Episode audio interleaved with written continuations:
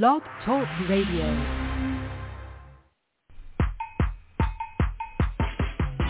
And now, shining the light of biblical truth. This is Truth Be Told Radio with your host, Melissa Canchola.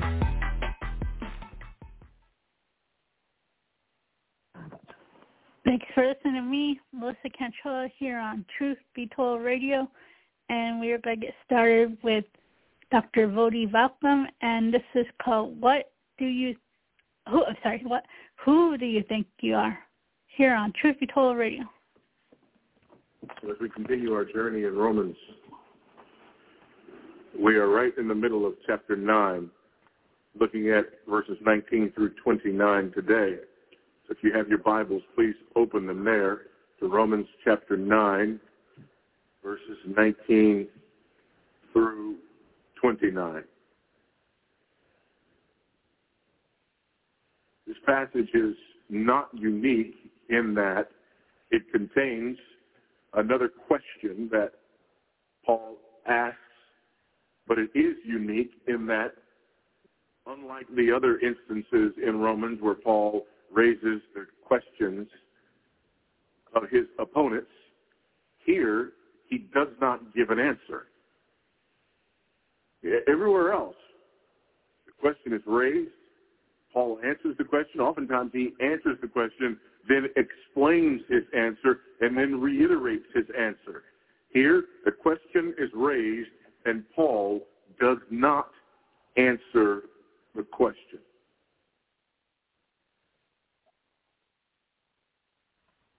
In fact, he answers the question with a question. And the question that he asks in return is basically, who do you think you are? Sometimes that is a very appropriate response to certain kinds of questions. Who do you think you are? Join me in Romans chapter 9, beginning at verse 19. You will say to me then, why does he still find fault? For who can resist his will? But who are you, O oh man? Or who do you think you are, O oh man, to answer back to God? Will what is molded say to its molder, why have you made me like this? Has the potter no right over the clay to make out of the same lump one vessel for honorable use and another for dishonorable use? What if God, notice that these are all questions, what if God, desiring to show his wrath and to make known his power, has endured with much patience vessels of wrath prepared for destruction in order to make known the riches of his glory for vessels of mercy, which he has prepared beforehand for glory, even us, whom he has called not from the Jews only, but also from the Gentiles.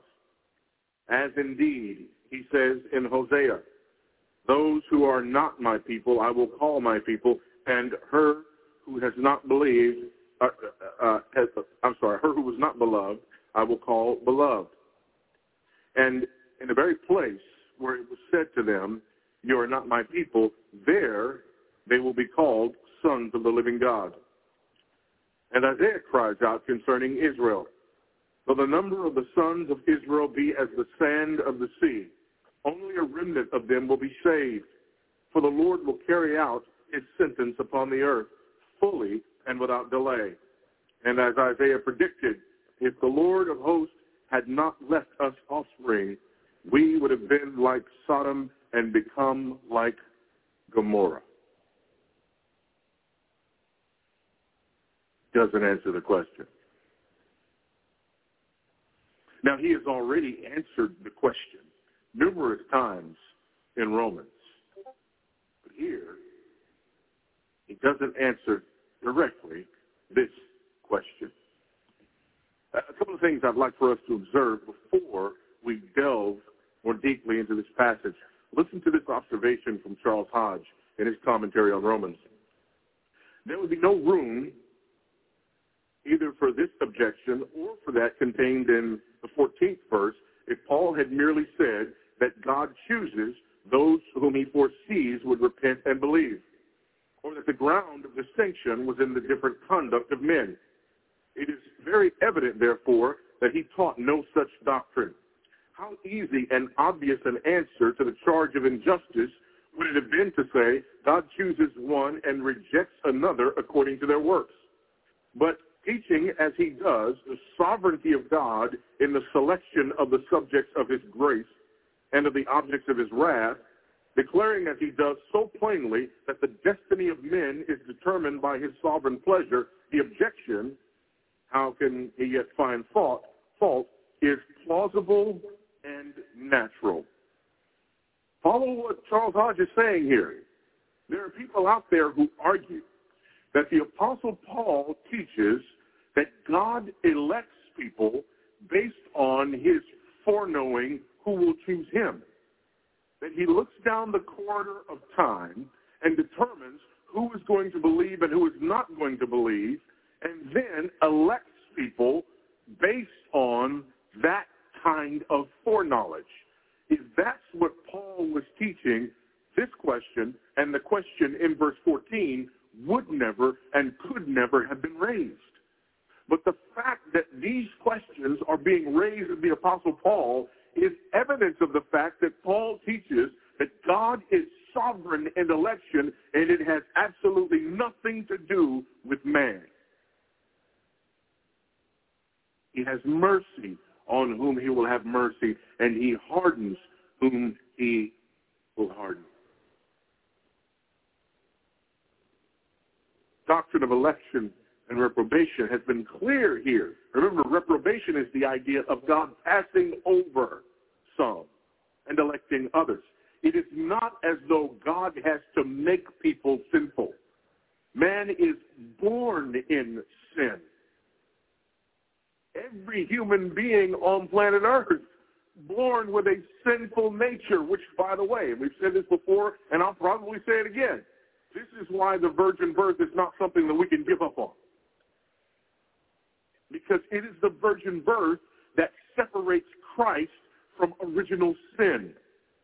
So those out there who argue, well, it doesn't really matter, all of the technical stuff, as long as you just believe in Jesus, no. If you believe that Jesus was not virgin born, then you believe that Jesus had a sin nature. And if you believe that Jesus had a sin nature, then you must also believe that his death would not be sufficient to cover the sins of other sinners because he would have had to pay for his own sin and therefore have been unable to pay for yours. The virgin birth matters doctrine matters. And so man is born in sin. Man is shaped in iniquity. And the doctrine of reprobation is simply this. God passes over some and elects others for salvation. And our question ought not be, how dare God save some and not others? Our question ought instead to be,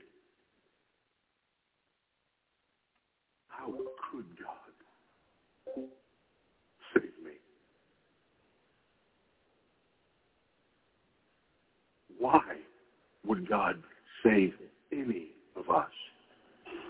But the reason we don't ask that question is because we think too much of ourselves. And that's right where Paul goes. Who do you think you are? And the answer is, we think we're the center of the universe. That's the answer. Listen to this from James Montgomery Boice. He puts an even finer point on the matter. But now the wicked resourcefulness of the human heart comes in. For if a person cannot deny God's sovereignty over human affairs and human destinies, or even God's right to save some and pass over others, as God does, the person will at last try to deny his or her own responsibility in the matter. If I can't get at this angle and attack the sovereignty of God, if I cannot attack God's right to pass over some and to save others, and I have to acknowledge God's sovereignty, then the next way for me to alleviate, alleviate this pressure that is upon me, because I don't want to acknowledge the sovereignty of God, the next way for me to alleviate that pressure is to question God's justice and to question my own responsibility or accountability for my sin. And therein lies this question that Paul faces and that you and I will face as we talk to people about the doctrines of grace. If you talk to people about the doctrine of God's sovereign electing grace, this question is going to arise. But here's the pressure that you feel when the question arises. The question, the pressure that you feel is to defend God.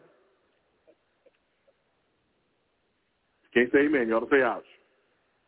Because people are basically saying that God's a big meanie and he's not fair. And we feel like we have to defend God. So we go round and round and round trying to defend God so that God doesn't look to them as a big meanie. Whereas Paul looks him square in the face and says, who do you think you are? Well, I could never do that. Why? Well, I could never do that because the person wouldn't be satisfied with that response. And the Lord knows I live for the satisfaction of other people.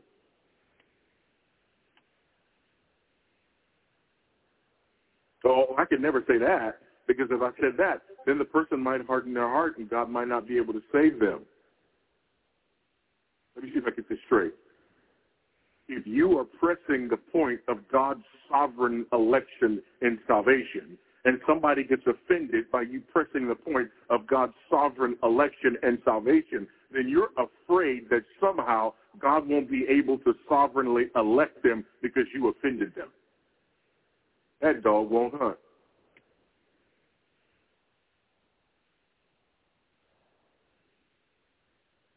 Paul's response is important. He is not merely trying to be offensive. Let's examine his response more carefully. His response is all about contrast. The first contrast, you are man and not God. Newsflash. Look at me if you will. There in verse 19. You will say to me then, who can resist his will? But who are you, O oh man, to answer back to God? Now, in the Greek, this is even more poignant because in the Greek, there is a definite article here. And so basically, he's saying, who are you, man, to answer back to not just God, but the God? You are a man. He is the God. There is but one God, and he's not you. Who are you to answer back to God? Don't move past that too quickly. Because here's part of our problem with the sovereignty of God and election. Part of our problem with the sovereignty of God and election is that we think too much of ourselves. I would say we think too much of mankind, but that's really not the case. I don't think too much of mankind. I just think too much of me. I think more of myself than I do of anyone else. And it's really not a problem for me that God has not explained himself to you. It's a problem that he hasn't explained himself to me. Can I get a witness? The problem is I think too much of me. And I think God owes it to me to explain himself at every step. And even beyond that, I think God owes it to me to explain to my satisfaction at every step what it is that he does. And even beyond that, I think God owes it to me to explain to my satisfaction everything that he does. And if I don't like it, it's incumbent upon him to fix it so that I do. That's what I think of me. And more correctly, that's how little I think of God. That's what you think of you. And that's how little you think of God. You know, our problem with the doctrine of election is not that Romans 9 is unclear. It's that we think it unkind. Our problem with the doctrine of election is not that Romans 9 is somehow confusing or cloudy. The problem is it's not what you would do. That's our problem. And that is why Paul goes to the heart of the issue in asking, in essence, who do you think you are? You are a man. He is the God of the universe. There is a distance between you that is unfathomable. He is independent and unmade. You are created. God is immutable.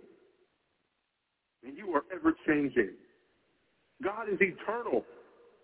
And you are temporal. God is omnipotent and you are frail and weak. God is omnipresent. You are finite. God is holy. And you are sinful. And you dare question God. Who do you think you are? The psalmist writes in Psalm 115.3, Our God is in the heavens. He does all that he pleases. Again, Psalm 135.6, Whatever the Lord pleases, he does in heaven and on earth, in the seas and all the deeps.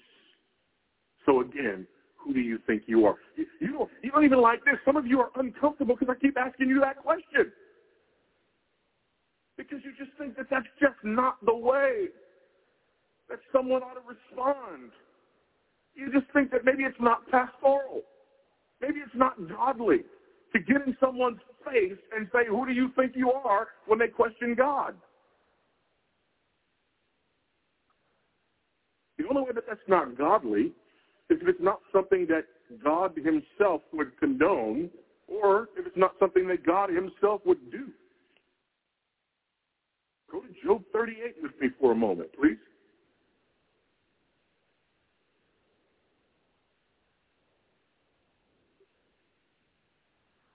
Job's had some difficulties, shall we say, in his life. He and his friends are trying to figure things out theologically. Job comes to a place where he forgets himself, questions God. And in Job 38, not only in Job 38, but in Job 38, God begins to respond. Let's listen to how this loving God responds to being challenged and questioned by finite man. Then the Lord answered Job out of the whirlwind, it said, Who is this that darkens counsel, my words without knowledge? Dress for action like a man. I will question you, and you make it known to me.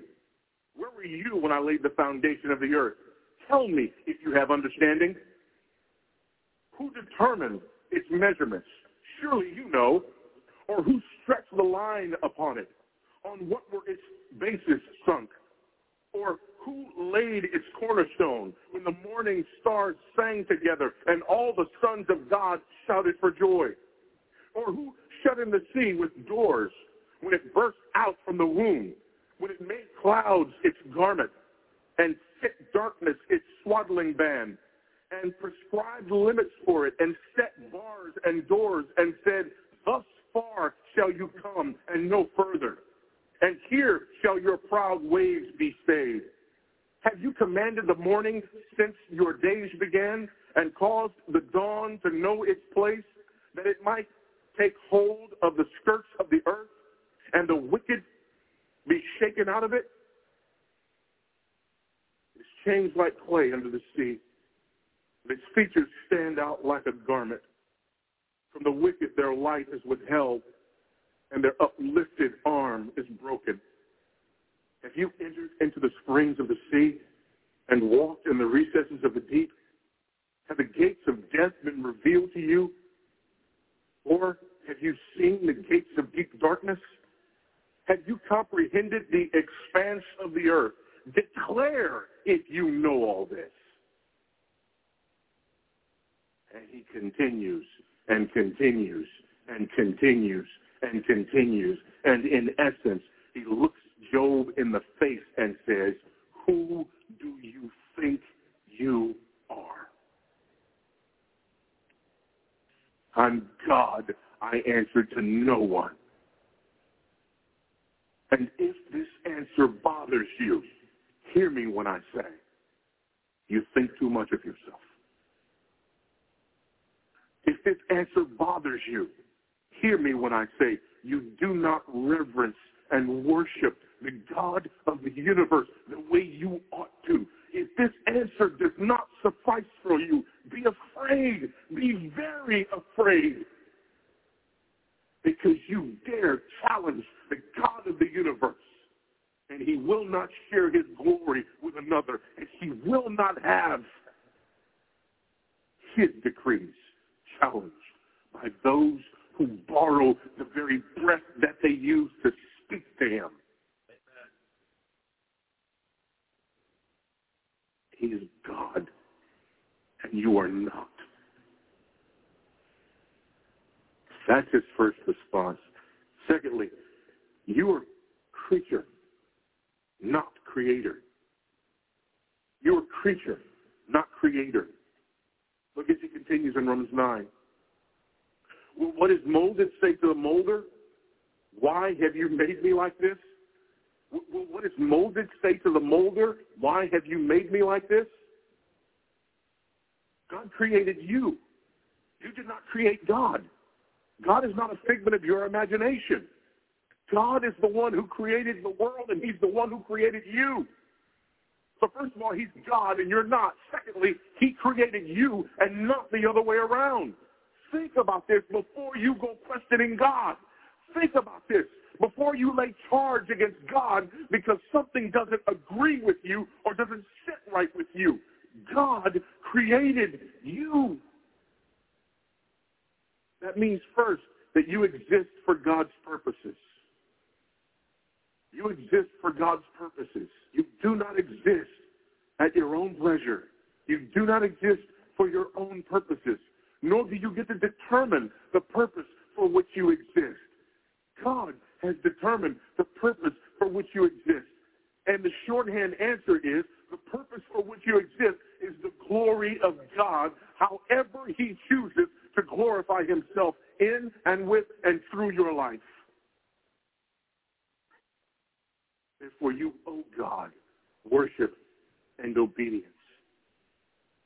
You owe God worship and obedience. Nothing else makes sense from the perspective of the creature toward the creator.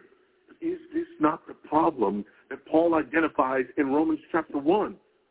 Look with me at Romans chapter 1, beginning in verse 18.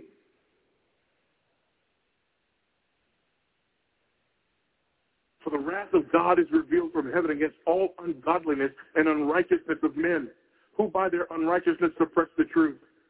For what can be known about God is plain to them, because God has shown it to them for his invisible attributes, namely his eternal power and divine nature, have been clearly perceived ever since the creation of the world in the things that have been made. So they are without excuse. For although they knew God, they did not honor him as God or give thanks to him, but they became futile in their thinking, and their foolish hearts were darkened. Claiming to be wise, they became fools and exchanged the glory of the immortal God for images resembling mortal man and birds and animals and creeping things. They worship the creature rather than the creator. But note his statement. Claiming to be wise, they became fools. I don't like the sovereignty of God. My wisdom as a finite created being is not satisfied with the way that God has decided to save some and not save others. Therefore, in my finite created state, I will come before God Almighty because I deem myself to be wise and I will demand that he answer to me. You fool. Thinking yourself to be wise, you have become the epitome of a fool. God is the creator of the universe. Bow down before him. Worship him. That is what he deserves. That is what you owe to him. Obey him because he made you. You exist for his purposes. Worship God. Obey God. Don't question God. If you do have questions for God, they had better be questions that are designed for you to be better equipped to worship God the way he deserves to be worshiped. Questions like, what would you have me to do, God? How would you have me to worship you, oh God? How may I know you better, God? Those are our questions. Here I am, God, explain yourself to me so that I can determine whether or not you are worthy of my worship and obedience. That's the wrong answer. Salvation is a gift, not a reward. It's a gift, not a reward. You question God because you think he owes you your salvation. Salvation is a gift. You did not earn it. If Paul has said anything up to this point in the book of Romans, he has said that again and again and again and again and again. You are fallen. You are broken. You are sinful. You are alienated from God. And God has saved you God has adopted you. God has called you his own. God has wrapped his saving and loving arms around you, and he has pulled you to himself, and you have the audacity to question him.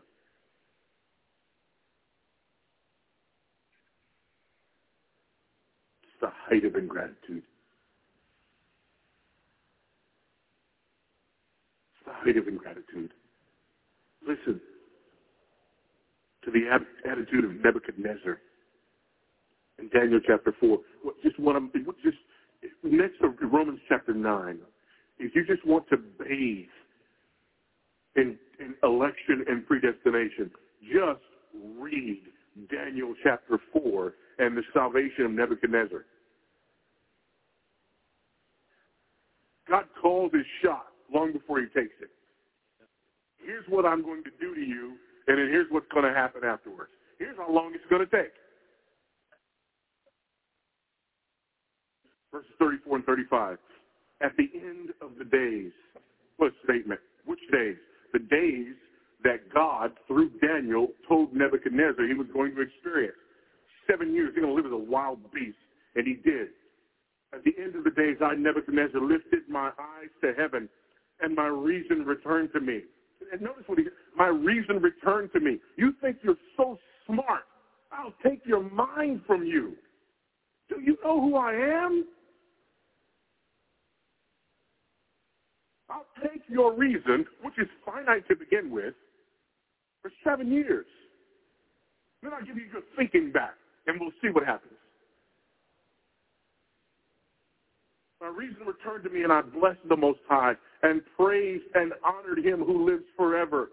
For his dominion is an everlasting dominion. His kingdom endures from generation to generation. All the inhabitants of the earth are accounted as nothing.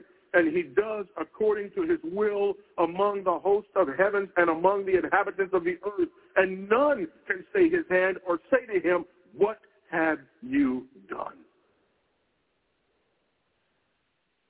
It, Nebuchadnezzar. Who do you think you are? Really, who do you think you are? I'm not saying that it's wrong to ask questions. But what kind of question are you asking? And what is your motivation? Thirdly, you're the clay and not the potter. Paul points out that you're the clay and not the potter. In Romans 9, back in verse 21, he says, has the potter no right over the clay to make out of the same lump one vessel for honorable use and another for dishonorable use? This is not just a great illustration, but this would have been a familiar illustration. Isaiah chapter 29, verses 15 and 16. Ah, you who hide, excuse me, you who hide deep from the Lord your counsel, whose deeds are in the dark, and who say, who sees us, who knows us? You turn things upside down. Shall the potter be regarded as the clay? That the thing made should say to its maker, he did not make me? Or the thing formed say to him who formed it, he has no understanding? Again, Isaiah 64, 8. But now, O Lord, you are Father. We are the clay, and you are our potter. We are all the work of your hands. And again, in Jeremiah 18, 3 through 6. So I went down to the potter's house, and there he was working at his wheel. And the vessel he was making of clay was spoiled in the potter's hand. And he reworked it into another vessel, as it seemed good to the potter to do. Then the word of the Lord came to me, O house of Israel, can I not do with you as this potter has done, declares the Lord? Behold, like the clay in the potter's hand, so are you in my hand, O house of Israel. They remember the prophets. God is the potter, and we are the clay. This goes beyond just God has created you. This is God can continue to shape and mold you, like the potter can continue to shape and mold the clay. Our attitude toward God is not, God made me and then he gave me my life so that I could do with it as I please. No, the idea here is that God not only made you, he is making you.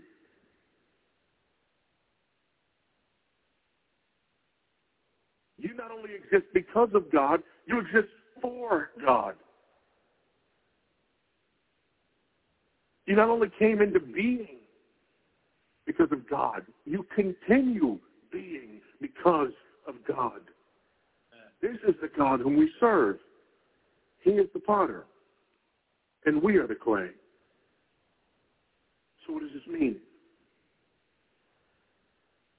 He draws these distinctions. Here's what we take from it. Your knowledge is limited to what God has revealed. Your knowledge is limited to what God has revealed. Know that. Be aware of that. That, that helps keeps us in our place.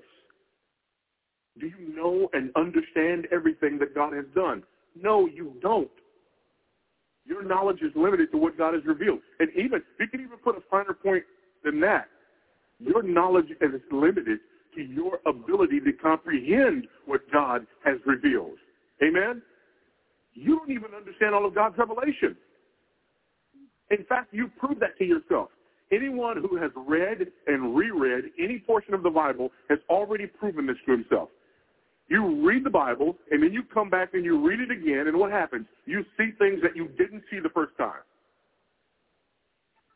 And guess what will happen next year if you read it again? You'll see things that you didn't see this time. And what's that going to remind you of? You do not have complete knowledge even of what God has already revealed.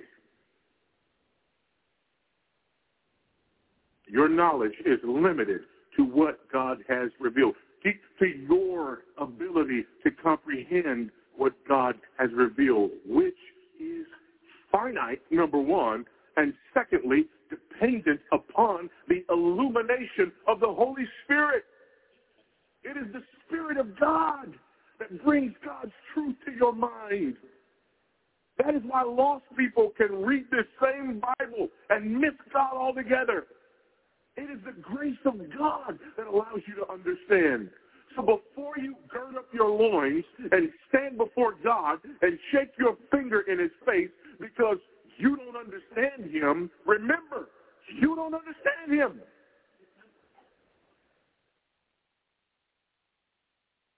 And knowledge is limited. Listen to this, Arthur Pink in The Sovereignty of God. That this branch of the subject of God's sovereignty is profoundly mysterious, we freely allow. Yet that is no reason why we should reject it. The trouble is that nowadays there are so many who receive the testimony of God only so far as they can satisfactorily account for all the reasons and grounds of his conduct, which means they will accept nothing but that which can be measured in the petty scales of their own limited capacities.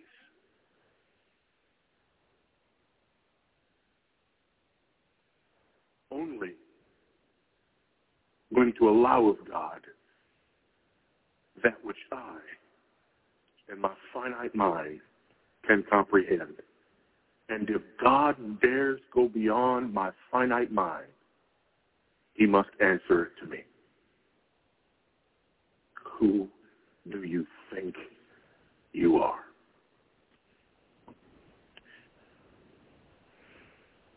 Here's what Paul does. He makes this point, and then he, he illustrates this point.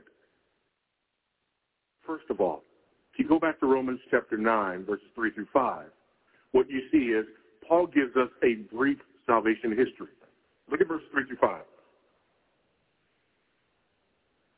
For I can witness that I myself were accursed and cut off from Christ for the sake of my brothers, my kinsmen according to the flesh. Look at verse 4. They are Israelites, and to them belong the adoption, the glory, the covenants, the giving of the law, the worship, and the promises. To them belong the patriarchs, and from their race, according to the flesh, is the Christ, who is God over all, blessed forever. Amen. Paul just gave a brief synopsis of salvation history. Don't, don't, don't miss that, okay? That is just a brief synopsis of the history of Israel, of salvation history. It's great that they have salvation history. Now, Paul goes on in Romans chapter 9 to explain what should have been caught through salvation history, and that is God's sovereignty and election. First, in verses 10 through 13, he goes through the patriarchs. Now, that would be found in Genesis. So the story of Jacob and Esau is in Genesis. So he uses the patriarchs in Genesis in order to explain the doctrine of election. You should have understood the doctrine of election because you know Genesis. Well, then in verses 17 through 18, he points to Pharaoh, whom we find where? In Exodus. So he says, you should have known the doctrine of election and salvation and sovereignty of God in salvation through not only Genesis, but also through Exodus. Now, in Romans 9, 24 to 27, he points to the words of Hosea and to the words of Isaiah. So now he says not only the law, but also the prophets. Catch that? Paul's making an argument for the doctrine of election and predestination. And first he says, salvation history of Israel ought to demonstrate that to you. Then he says, Genesis and the patriarchs ought to have proven that for you. Then he says, Exodus and Pharaoh and the crossing of the Red Sea should have demonstrated that for you. And then he says, also, the clear teaching of the prophets should have demonstrated that for you. In other words, Paul doesn't answer the question. He merely points to the fact that the question has already been answered. Here's the beauty. And this is why it's doubly sad for us. Paul says, you should have known because you read your Old Testament. These people didn't have a New Testament. Now you and I come in, we have the Old Testament and the New Testament, and we still can't figure this thing out because we think too much of ourselves. You, see, it's been said that, you know, the Old Testament is like a dark room filled with furniture. In the New Testament, the furniture doesn't move. The lights just come on. Amen. And Paul is saying to the people who had nothing but the dark room and all the furniture, you should have been able to figure this out. And yet, you and I, who have all the lights on, are still trying to figure out why the sofa's right there. Not because we don't see the sofa, but because we'd like for it to be somewhere else. Who do you think you are?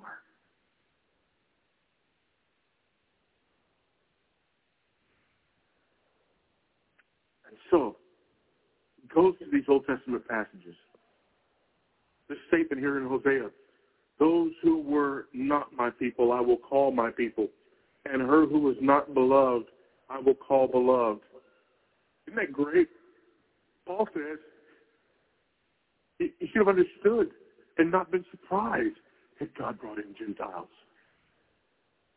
The very place where it was said to them, you are not my people, there they will be called sons of the living God. Isaiah cries out concerning Israel. Though the number of the sons of Israel be as the sand of the sea, only a remnant of them will be saved. By the way, what is he going back to? His argument earlier on in chapter 9. His whole argument in chapter 9. People are saying, has God forgotten Israel? Isaiah says there's only going to be a remnant of national Israel who's going to be saved. Where have you been? Where have you been? Not everyone who is born of this stock is going to be saved. God has made that clear. God has also made it clear that there's some outsiders who are going to come in. Where have you been? This is not a new teaching. This is not a new message. This is the message of redemptive history. It's not hidden. Therefore, your best and only hope is to repent and believe what God has revealed. That's your best and only hope, to repent and believe what God has revealed. Yeah, yeah, but I don't understand this. Okay. Are you trusting what you do understand? Are you obeying what you do understand? Have you done that? Have you? Or are you so caught up with the finer technicalities that that which is obvious and before your eyes is being neglected? Are you so caught up with the hows and wherefores of election and predestination that your ears have been dulled to repent and believe? Is that the case? Are you so worried about whether or not God has overstepped his bounds that you are no longer fearful before him because you've overstepped yours? Are you so caught up with the minutia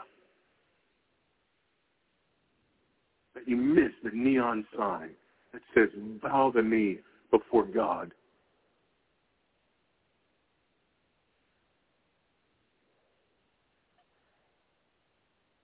Do you realize who it is that you're dealing with? Do you realize that this one whom you question is not only sustaining you, but that he's coming again to judge the living and the dead, and that there will be no Q&A time? When he shows up with fire in his eyes and a sword on his thigh, you will ask him nothing you will merely bow. And if you have not done business with him by then, you will merely beg for time that no longer exists for you and for a chance that has passed for you because you did not bow the knee when the opportunity was yours. Instead, you questioned God because your finite mind didn't like or understand some minor aspect of how he chose to save his people. Who do you think you are?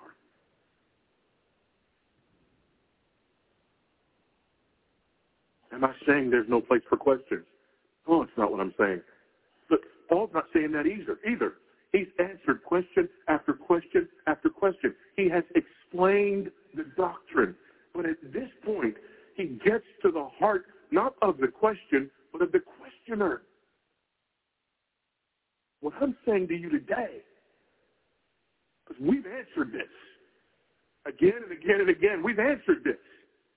What I'm saying to you today is, do you keep asking questions because you can't understand that you are a sinner in need of a Savior and that you desperately need to bow the knee and repent? Or are you asking questions because you wonder whether or not this God who saved you is worthy of your worship?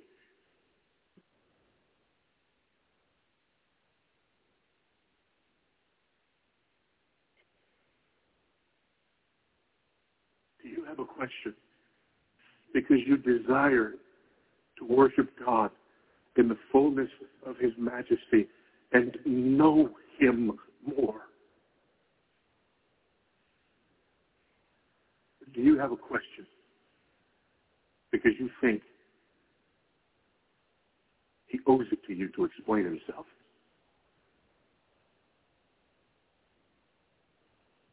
Do you have a question? Because you're confused. Or do you have a question? Because you're arrogant. Which one is it? Are you one of those people who just likes to sit up and ask theological questions because you like the sound of your own voice asking theological questions? Or are you a worshiper of the one true and living God who is in passionate pursuit of the one whom you love and whom you serve, and you want to love him more deeply and serve him more passionately. Which one is it? Do you recognize that he is God and you are man? Do you recognize that he's creator and you're creature? Do you recognize that he is potter and you are clay? Are your questions born out of that recognition?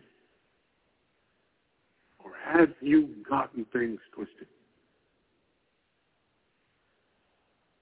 Have you forgotten your place? Have you forgotten the fear of God?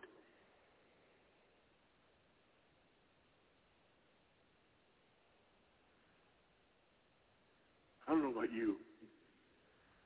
I don't want God coming to me like he came to Job.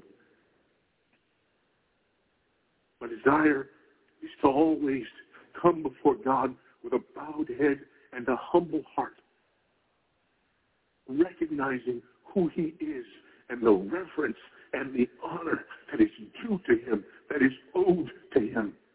Bowing before God and recognizing that he killed his son for my sin. That changes what you ask God and it changes the way you ask God. You come before God in humility saying, God, I don't understand how the spotless, sinless Lamb of God can be crucified for my sin. I do not comprehend how you can love me and save me and redeem me and receive me as your own. I do not understand how you can forsake your only and eternally begotten Son merely so that you can call me your son. I don't understand that. Explain it, please. Or do you stand before God, whose hands, figuratively speaking, are red with the blood of his own Son, who he has crushed and killed for you, and dare ask him to explain why some are saved and others are not? How dare you? How dare you? Who do you think you are? Who do you think God is? Do you not know that our God is a consuming fire? Do you not know that your righteousness is but filthy rags in his sight? Do you not know that it was his mercy that woke you up this morning because his justice would have demanded your death last night? I'm not saying you can't ask questions. Just don't forget your place in the process. And if you are you today, and you have never bowed the knee to this great God, and yet you think one day you will face him on your own merit. I ask again, who do you think you are? Yes, his son had to be crushed and killed for others, but you have enough merit in yourself to stand before him. No. Run to Christ. Run to him. Plead for mercy. Beg for forgiveness. Turn from your sin. Stop trusting yourself. Trust only in God and come with a heart that is all at the same time terrified of the one to whom you are running, but recognizing that he is your only hope, so you press on beyond the fear.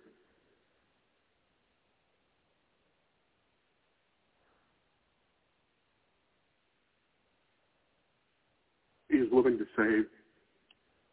Just come to him. Not in arrogance, but in humility. But come.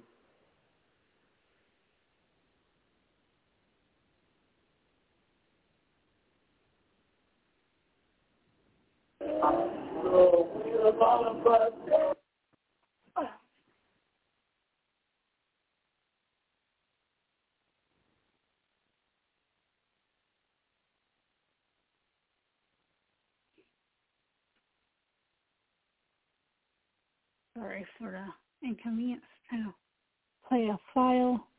Okay, here we go.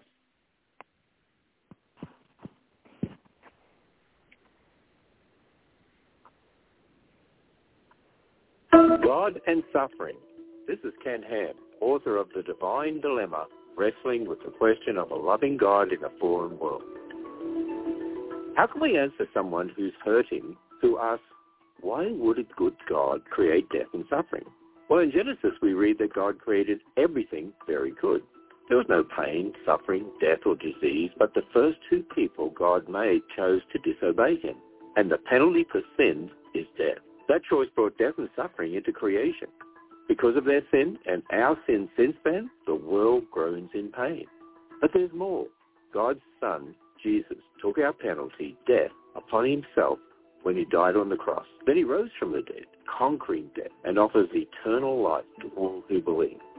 Sign up for weekly email insights from Ken Ham when you go to AnswersRadio.com. You can also view a transcript of this program at AnswersRadio.com.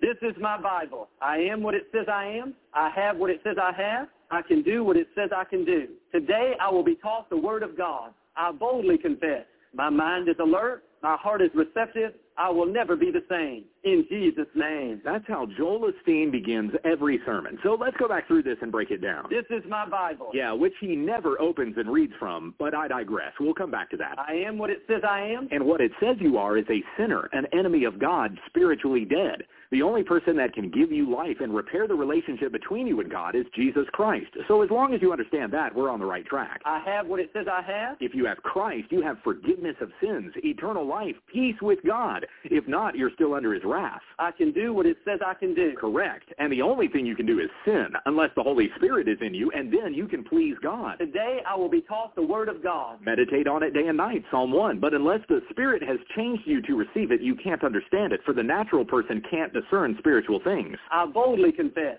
My mind is alert. Now we're getting wonky. I boldly confess I have a million bucks. That doesn't make it true. My heart is receptive. Again, only the Spirit can do that, not your declaration. I will never be the same. And again, only if Christ has changed you. In Jesus' name. Selfishly using God's name is taking it in vain, also known as blasphemy. So about that first declaration. This is my Bible. And you should read it. You don't declare anything over the Bible. The Bible declares authority over you when we understand the text.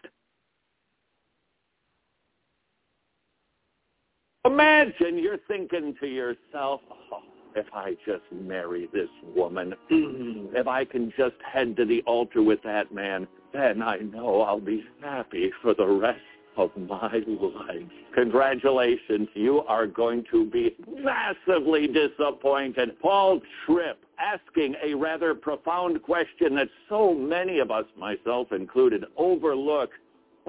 What did I expect when I got married? From a Paul Tripp, love is being willing to have your life complicated by the needs and struggles of your husband or wife without impatience or anger. What is the point of marriage. It is not to be served. It is to serve. Hey, anybody else thinking about Philippians 2 right now? Jesus Christ, he did not come to be served. He came to be a servant to the point of laying down his life. Hmm. Does that sound like your marriage?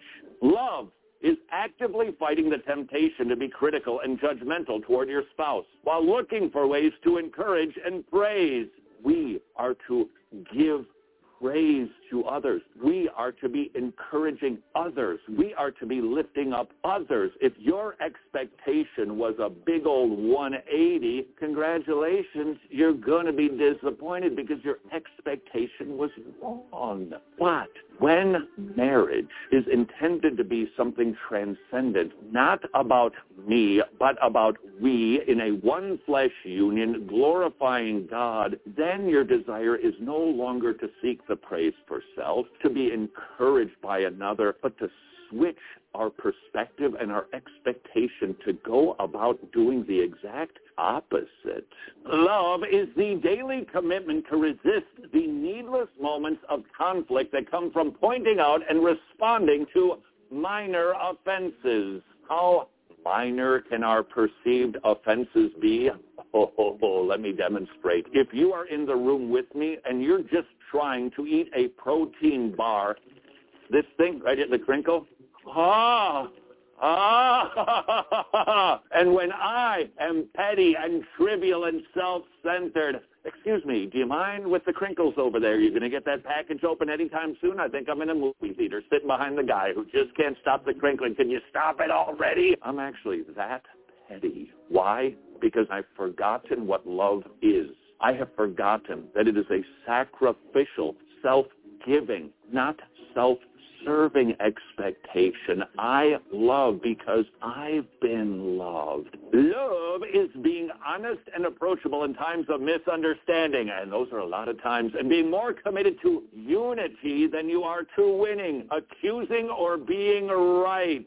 Would you yell at a body part for a perceived slight? Of course not. You take care of the body part. You would love it and nurture it. Why? Because it's you. That's what marriage is. It is a one flesh union. Why would I need to be right? Why would I want to get upset at and yell at and perhaps be mean to my own flesh?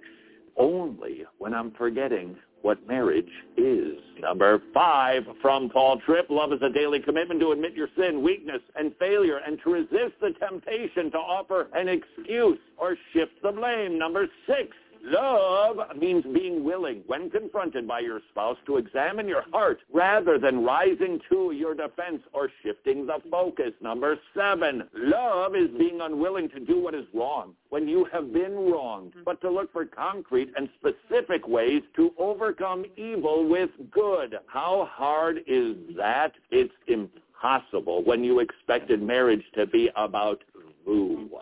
Wow when marriage is about the other. And my expectation for self is about as low as it can go. I'm not going to be disappointed. I'm not going to be slighted. I am not going to be angry. I am not going to be retaliatory. Love is being a good student of your spouse, looking for his physical, emotional, and spiritual needs so that in some way you can remove the burden, support him as he carries it, or encourage him along the way. You'll only want to do that, and this is for both genders, when you have the right expectation and the right understanding of marriage. Number nine, love means being willing to invest the time necessary to discuss, examine, and understand the problems that you face as a couple. Not her problem, my problem. Together, staying on task until the problem is removed or you have agreed upon a strategy or response. Number 10, love is always being willing to ask for forgiveness and being committed to grant forgiveness when it is requested. Number 11, love is recognizing the high value of trust in marriage and being faithful to your promises and true to your word. Number 12, love is speaking kindly and gently even in moments of disagreement, refusing to attack your spouse's character or assault his or her intelligence if you have been sinning against your spouse because of your unbiblical expectations, it is time to say, I am sorry, dear. Will you forgive me, honey? And then stop acting like that. Start acting like Jesus, who did not come to be served, but to serve and lay down his life as a ransom for sinners. The only way you will desire to do those two things is by staring at Jesus with unveiled face. Look at the diamond of heaven who not only looks upon this sinful planet, he entered our world taking on human flesh to live a perfect life, to die a brutal death he, when I am humbled by what Jesus Christ the humble one who should have been praised and exalted on this planet but died for this world, only then will I desire to repent and live like him.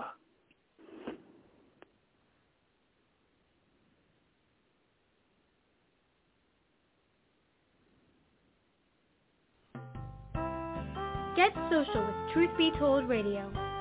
Check us out on our Facebook like page as Truth Be Told Radio. You can find our website at truthbetoldradio.com. That is T-R-U-T-H-B-E-T-O-L-D-R-A-D-I-O dot C-O-M. Truthbetoldradio.com. Do you have any questions, suggestions, comments, or want to tell us anything? Send those emails to truthbetoldradioshow at gmail.com. Remember, by sending us your email, you give us permission to read it on the air. So write us at truthbetoldradioshow at gmail.com. If you like to read blogs, we've got you covered. Check out ours at truthbetoldradio.blogspot.com. That's truthbetoldradio.blogspot.com. Also, follow us on Twitter as truth, the letter B, then told radio. That is T-R-U-T-H-B T-O-L-D-R-A-D-I-O. Once again, that is truth, the letter B only, not B-E, told radio. This is due to the restraints for Twitter's username links. Finally, to learn the testimony of Melissa Canchoa, the hostess of Truth Be Told Radio, see smilesandstuff.com. That's S-M-I-L-E-S-A-N-D-S-T-U-F-F dot C-O-M smilesandstuff.com. So stay social with us and thanks for listening to Truth Be Told Radio.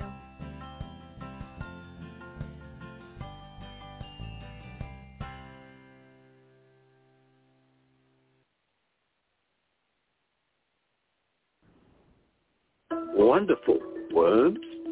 This is Ken Ham, an Aussie transplant with a passion for sharing the truth of God's Word. When you think of marvels of design, earthworms probably don't come to mind. But these worms in their millions help make plant life possible. They swallow huge amounts of soil and digest nutrients from it. This process helps to aerate, fertilize, and loosen up the soil for plants. And earthworms help to decompose litter from trees in the fall. They drag around 90% of these fallen leaves into the soil so the nutrients can be reused to grow new leaves in the spring. In the earthworm, God has provided earth with an efficient system of enriching the soil. Even the lowly worm proclaims the Creator's glory. Discover more about God's incredible design when you visit AnswersRadio.com. There's more that proclaims the Creator's glory. Go to AnswersRadio.com.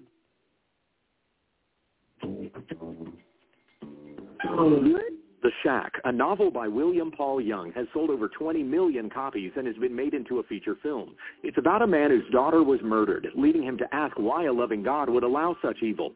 He goes back to the place where she died and meets God as a woman who goes by Papa, the Holy Spirit, also a woman, and Young's version of Jesus. Though The Shack is fiction, it teaches unbiblical ideas Young said he believes about God. He believes God the Father was crucified with Jesus, a heresy called Patripassianism that was condemned in the third century. The Son of God was crucified on the cross as a sacrifice for our sins, absorbing the wrath of God the Father. Young's version of Jesus says that he's the best way to have a relationship with God, but the Bible says he's the only way to God. Young's Jesus teaches that God submits to us. Psalm 2 says God laughs at such pride and holds them in derision. He opposes the proud and gives grace to the humble. God submits to no one, but we are to submit to him. Young's God says that he places no expectations on us, but God clearly commands that we turn from our sin and obey his son, Jesus. Those who do have eternal life, those who don't are under his wrath. Young's God says that all people are his children whom he loves, but the Bible says only those in Christ are his adopted sons and daughters. Those who do not believe are children of wrath, and their father is the devil. The shack contains a false gospel and teaches only wrong things about God. We know the spirit of truth from the spirit of error when we understand the text.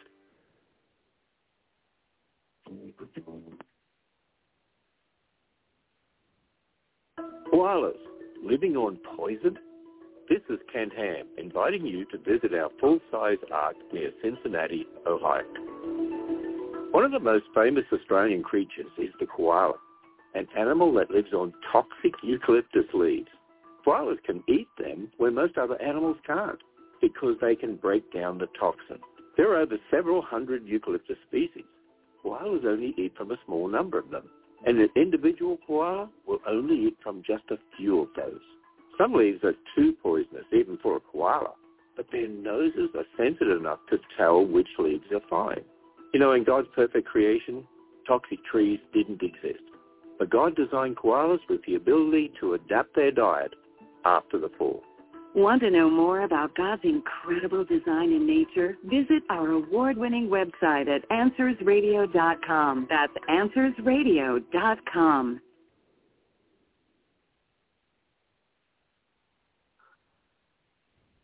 In this segment of our study of the book of Genesis, we're going to consider an episode that takes place in the life of Jacob. It's one of those moments in a man's personal history that is pivotal for not only his future, but for the whole future of the nation of Israel and for the Christian world.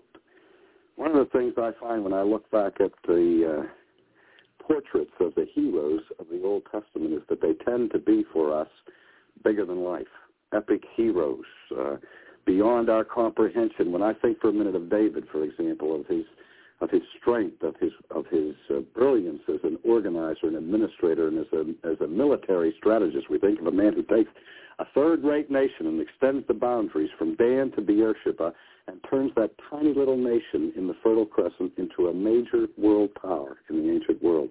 Couple that with his artistic gifts, and we say, how could I ever be like David?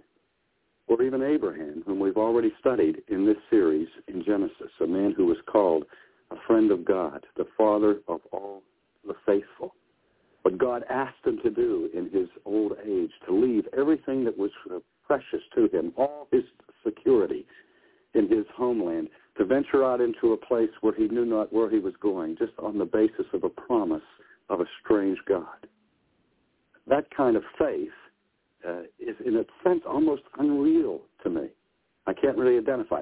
But when we look at Jacob, here's a figure that I think we can all identify with. He is real. He's flesh and blood. He's the kind of man like we are. Uh, I remember the words of, of the Danish philosopher Kierkegaard, who, when everybody else was complaining about the corruption that had grasped 19th century European culture and were bemoaning the loss of excellence in the arts and in religion and in science that had set in in a kind of cultural malaise in Europe, Kierkegaard made the statement, he said, my complaint is not that this age is wicked or decadent, is that our age is paltry. It lacks passion. Then he said, that's what drives me to go back to the Old Testament, to read about real people, people of flesh and blood. He said, look at the characters in the Old Testament. They lie, they cheat, they steal, they commit adultery. They're real. They're not plastic saints I can identify. Well, if there's any character in the Old Testament that would embody all of those vices, it would be this man, Jacob. He was a man whose very name, Jacob, means supplanter because his life was basically a life of dishonesty, a life of fraud. Here was a man who was destined to participate in one of the most rich inheritances in all of human history, and he wasn't satisfied with it. He had to connive and, uh, in a fraudulent way, virtually steal his brother's portion of the birthright and of the inheritance. And his life is a life of sheer corruption from beginning to end.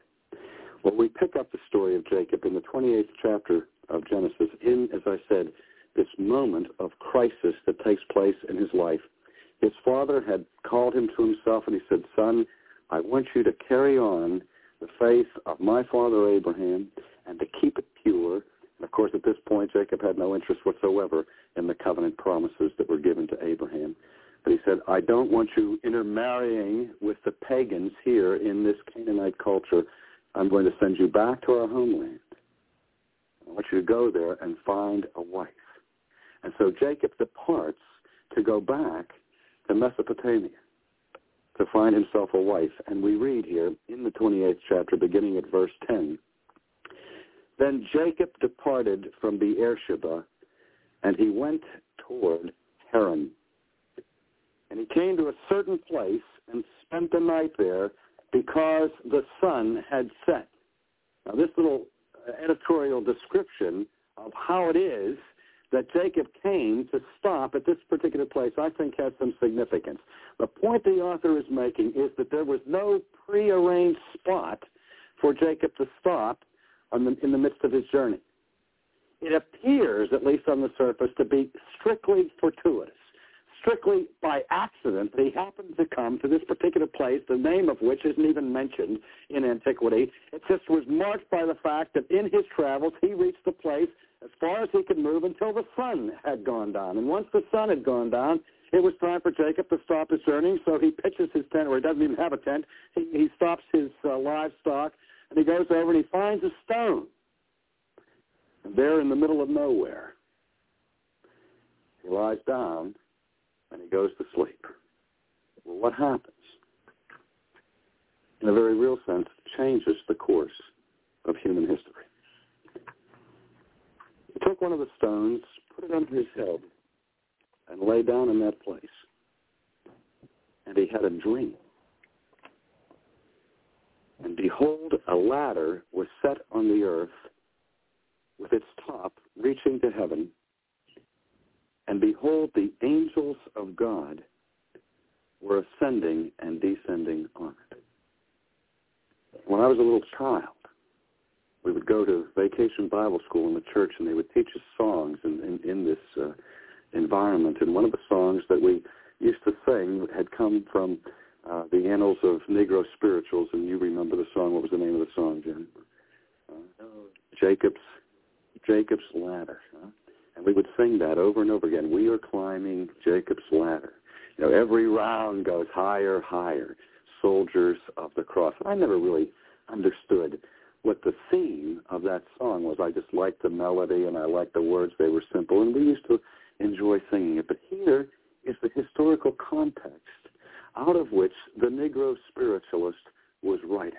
This event in Jacob's life where he goes to sleep and in the night vision he has a dream and he sees a ladder, or in the Hebrew, a staircase that goes from the earth to heaven.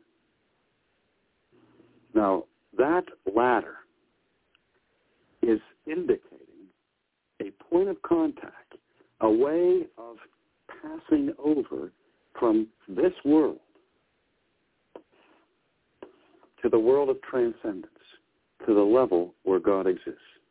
I want to just say something here parenthetically, that in our modern culture, in terms of what has happened in the history of theoretical thought, in the last 200 years, we are living in the age of the greatest degree of skepticism about man's ability to ever learn or know anything beyond the confines terrestrial world. That we have been told by secular philosophers and by the skeptics that our reason or our scientific inquiry or any legitimate means of knowledge is locked in to this time and to this place. In fact, that's the very meaning of secularism. What the term secularism comes from is the Latin word saeculum, which means this time, this age. And behind it is the fundamental philosophy that man must live out his days in the here and now. There is an unbridgeable chasm between time and eternity, between this world and the world of God. If there is a God, he is utterly unknowable. There's no way that we can bridge the gap from earth to heaven. In fact, fact, secular man is divided between skepticism and agnosticism. The skeptic says there is nothing up here. There is no level of transcendence. There is no eternal dimension. There's only the here and the now. Hear it even in your commercials on television. You only go through life once, so you might as well do it with gusto. When you're dead, you're dead. Here and down here are the absolute limits of finite human existence. I said the skeptics deny this altogether. The other group are agnostics who said maybe there is something out there, but there's no way we can ever get in touch with it. There's no way to bridge the gap between this world and the world out there. Now, we see the polls, we read the reports, and they tell us that still 95% of the masses of people in this nation believe in some kind of God. A nameless God, usually, a faceless God, sort of a supreme being or a higher power or something greater than yourself. But life is lived on this planet as if there were no God. And we've mentioned that earlier in this series that we experience a sense still of a kind of theoretical atheism, or excuse me, theoretical theism, but a practical atheism. And that's tied into a very important reality that is part of daily life in our culture. Modern man lives in an environment where he senses a profound absence of God. We are not in tune to the everyday awareness of the presence of a living God. Even people who believe in God tend to view God as remote, distantly removed from where we are right now. And sometimes we're frustrated when we read the Bible because as we read the Bible, particularly as we read in, in quick succession the books of the Old Testament, following a Bible study path outline or something like that, where we often forget that literally hundreds and hundreds of years of history are compressed in those books. They, they, they are telescoped together. And we forget that centuries are taking place between Abraham and David, and between David and Amos, and between Amos and Jesus. It all seems like it all sort of happened at the same time. And we sometimes get an impression that in Old Testament biblical history, God was popping up in burning bushes every other Wednesday. And so that ancient man had this keen sense of the immediate presence and awareness of God. But that's not the case. Certainly, Jacob had sat around the, the campfires and heard the stories that his father and grandfather had told him about their extraordinary moments of encounter with God. But Jacob's life was like a 20th century man's life. He had never seen God. There was no burning bush for Jacob. There was no pillar of cloud for Jacob. No voices coming out of the sky. He had a profound sense of the absence of God. He heard stories about God. He was instructed in theology and in biblical history. but a personal encounter with a transcendent God was utterly foreign to him, just as it is for the vast majority of people who are living in our nation today. That's why this night, this experience was so devastating to the man. Again, it was just a dream. In that dream, he saw the bridge from the transcendent realm to this world between heaven and earth, and he saw that ladder there. And what did he see on the ladder? He saw the angels of God moving up and down, having access, transporting themselves between the heavenly dimension and the earthly dimension. He saw in his dream what was invisible to him in his earthly life. Now, read about this ladder, and then throughout the rest of the Old Testament, there's not a mention of it. In fact, I talked to a, a New Testament scholar, or an Armenian scholar, just this past week, and I asked him about Jacob's ladder, and the first thing he said was, "Oh yes, that's a hapax." a hapax. I said, "It's not quite a hapax. What's a hapax?" Well, it's a technical term in theology or in biblical studies. It's the full phrase is hapax legomena, which means a word or a phrase or a concept that occurs only once in the Bible. And as soon as I mentioned Jacob's ladder to this scholar, he said, oh, yes, it's a hapax. I said, no, it isn't a hapax because it occurs a second time. And he said, oh, yes, it did, didn't it? But not until centuries passed. And we get into the New Testament, into the very beginning moments of the gospel according to St. John. You recall, how the disciples had met Jesus and they were thrilled because they were convinced that they had found the Messiah. And they go out and Peter calls, you know, calls, calls other friends and Andrew and, and James and John, the first group of disciples gathered together. And then Philip, who's one of the first of the disciples, goes and searches for his friend whose name was Nathaniel. And everybody's all excited because they think they found the Messiah. And so Philip runs and tells Nathaniel, he said, Nathaniel, we found the Messiah. Nathaniel wouldn't buy it. He was from Missouri. He said, you found the Messiah? Where did you find the Messiah? Where's he from?